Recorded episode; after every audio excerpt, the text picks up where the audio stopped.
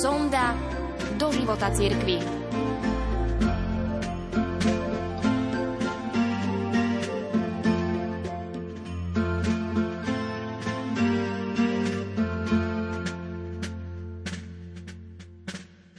Nemalo by nás prekvapovať, že osoba Ježiša Krista sa v našich novodobých okolnostiach spochybňuje a podkopáva. Dôvod je jednoduchý. Ježišova filozofia sa podstatne líši od prevládajúcich myšlienkových hnutí našej modernej civilizácie. Sú úplným opakom jeden druhého. A tak Kristovo učenie, ako i moderné ideológie si robia nárok byť kľúčom k naplneniu najhlbších túžob, ktoré sú nám všetkým spoločné. Srdce človeka hľada blaženosť. Každý človek smedí po šťastí podobne ako púš prahne po daždi. Vy i ja po ňom dychtíme. Táto túžba je všeobecná, spoločná každému členovi ľudského rodu. Bažíme po naplnení a na základe tejto pohnutky konáme. Často robíme veci, o ktorých si myslíme, že nás urobia šťastnými, ale nakoniec z nich máme zlý pocit. Mnohokrát je to preto, lebo si zamieňame šťastie s rozkošou. Niekedy sa ocitneme v dlhotrvajúcej mizérii vinou niečoho, čo sa nám pôvodne javilo ako okamžitý pôžitok. Pod vplyvom ideových schém individualizmu, pôžitkárstva a minimalizmu veľmi často hľadáme vytúžené naplnenie cestou rozkoše, majetku, moci a najmenšieho odporu.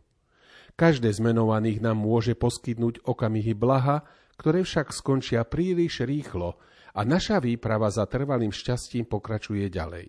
Dané okamihy blaha sú skutočné, ale len tak ako tieň.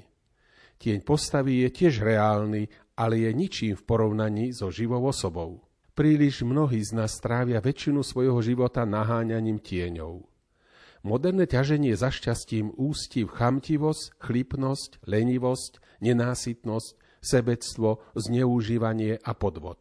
Čím ľudia stále viac prijímajú tieto filozofie za základ svojho životného štýlu, tým sú každým dňom nespokojnejší a nešťastnejší. Dokážeme si priznať, že tieto ideológie nie sú schopné splniť to, čo sľubujú? Som presvedčený, že Boh si žela, aby sme boli šťastní. Boh každému z nás daroval hlbokú túžbu po šťastí, ktorá neustále zamestnáva naše srdcia. Túto túžbu nám vložil do srdc ako duchovnú navigáciu, ktorá nás má doviesť na miesto nášho určenia. Boh sám je pôvodcom našej túžby po šťastí. Podobný otcovi, ktorý sa úprimne a živo zaujíma o osudy svojich detí, Boh poslal svojho syna, aby dal ľudstvu odpoveď na hlboko zakorenenú túžbu každého človeka po šťastí a naučil nás ju uspokojiť. Poslal svojho syna na svet, aby nás zmieril so sebou ale tiež preto, aby nám skrze Ježiša ukázal, ako máme žiť. Kristus nám predstavil vrcholnú náuku ľudského šťastia. Nepredstavil nám len jeden z mnohých spôsobov života. Predstavil nám pravý spôsob života. Životná filozofia, ktorú demonstroval, spočíva v seba darovaní. Je to veľký paradox Božieho učenia. Je možné, že na blúdnych cestách mimo Kristovho učenia občas zachytíme záblesky šťastia. A zda okúsime chvíľky blaha, žijúc v protiklade ku Kristovmu učeniu, ale toto sú ukradnuté okamihy. Sú len tieňmi niečoho nekonečne väčšieho.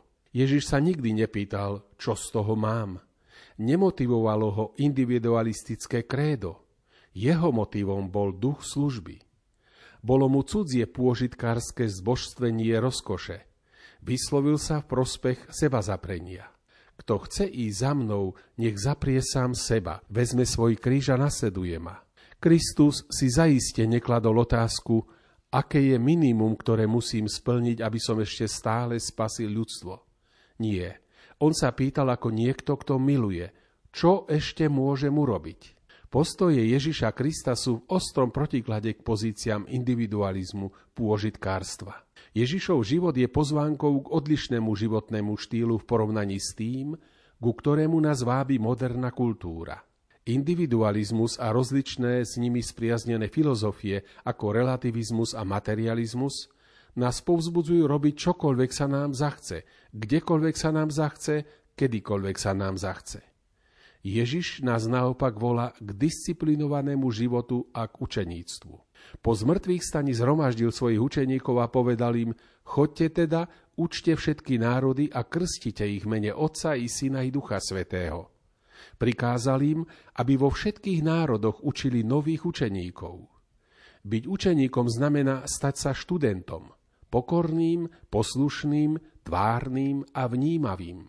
Všetko toto si vyžaduje seba kontrolu. Kristus nás pozýva k disciplinovanému životu nie kvôli nemu, ale kvôli nám samým. Nie pomôcť jemu, ale sebe. Nie preto, aby sme urobili jeho šťastným, ale aby sme mohli mať podiel na jeho šťastí. Ježiš povedal, prišiel som, aby ste mali život a aby ste ho mali v plnosti. Disciplína je cesta, ktorá vedie k plnosti života. Existujú štyri aspekty osobnosti človeka. Telesný, citový, rozumový a duchovný. Ak sa správne stravujeme, pravidelne cvičíme, dostatočne dlho spíme, cítime sa lepšie po telesnej stránke.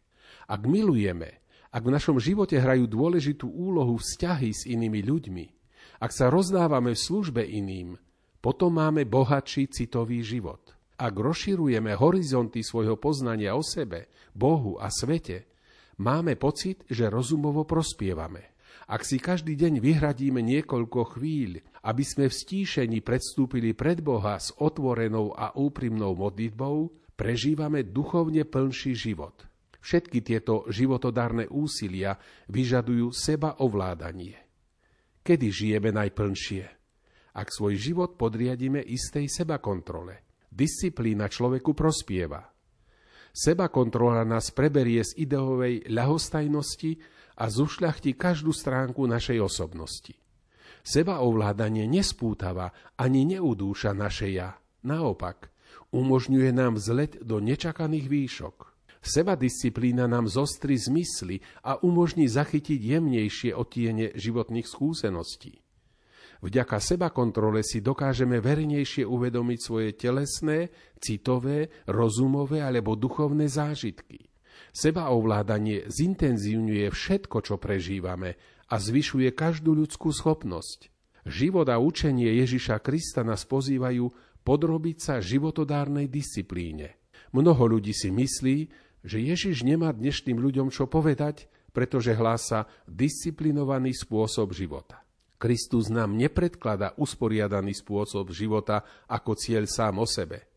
Určite nám ho neodporúča ani preto, aby nás zošnuroval alebo dostal pod kontrolu. Ponúka nám ho ako kľúč k slobode. Uprostred zložitosti novodobého sveta zistujeme, že nás zvezujú a obmedzujú tisíce rozličných vrtochov, pokušení, závislosti a pripútanosti. Naša kultúra sa hlási k nezrelému poňatiu slobody, ako možnosti robiť podľa vlastnej chuti čokoľvek, kdekoľvek a kedykoľvek, bez zásahu akejkoľvek autority. Dá sa pometenie moderného prístupu k životu vyjadriť jasnejšie?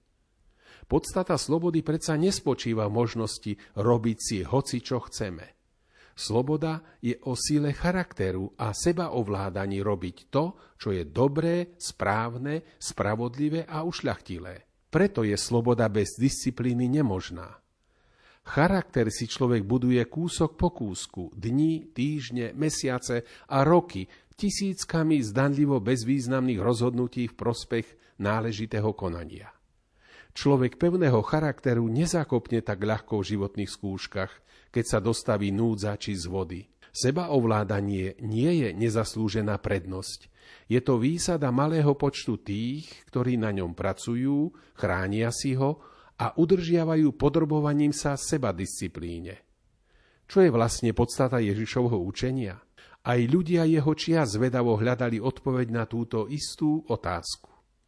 Raz, keď Ježiš učil veľký zástup, jeden z prítomných mu položil otázku.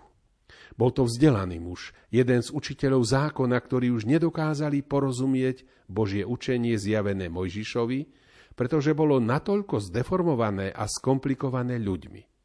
Pristúpil k Ježišovi a upýtal sa. Učiteľ, ktoré prikázanie v zákone je najväčšie? Ježiš otvoril ústa a pomaly, spokojnou istotou niekoho, kto vie, o čom hovorí, odvetil. Milovať budeš pána, svojho Boha, celým svojim srdcom, celou svojou dušou a celou svojou mysľou. To je najväčšie a prvé prikázanie. Druhé je mu podobné. Milovať budeš svojho blížneho ako seba samého. Na týchto dvoch prikázaniach spočíva celý zákon i proroci. Jadrom Ježišovho učenia je láska. Aby však človek mohol milovať, musí byť slobodný. Milovať znamená slobodne a bez výhrad dávať samého seba. Aby niekto mohol dať samého seba, Bohu, blížnemu, musí najskôr byť svojim vlastným pánom. Byť sám sebe pánom predstavuje slobodu. Tento predpoklad lásky možno docieliť len seba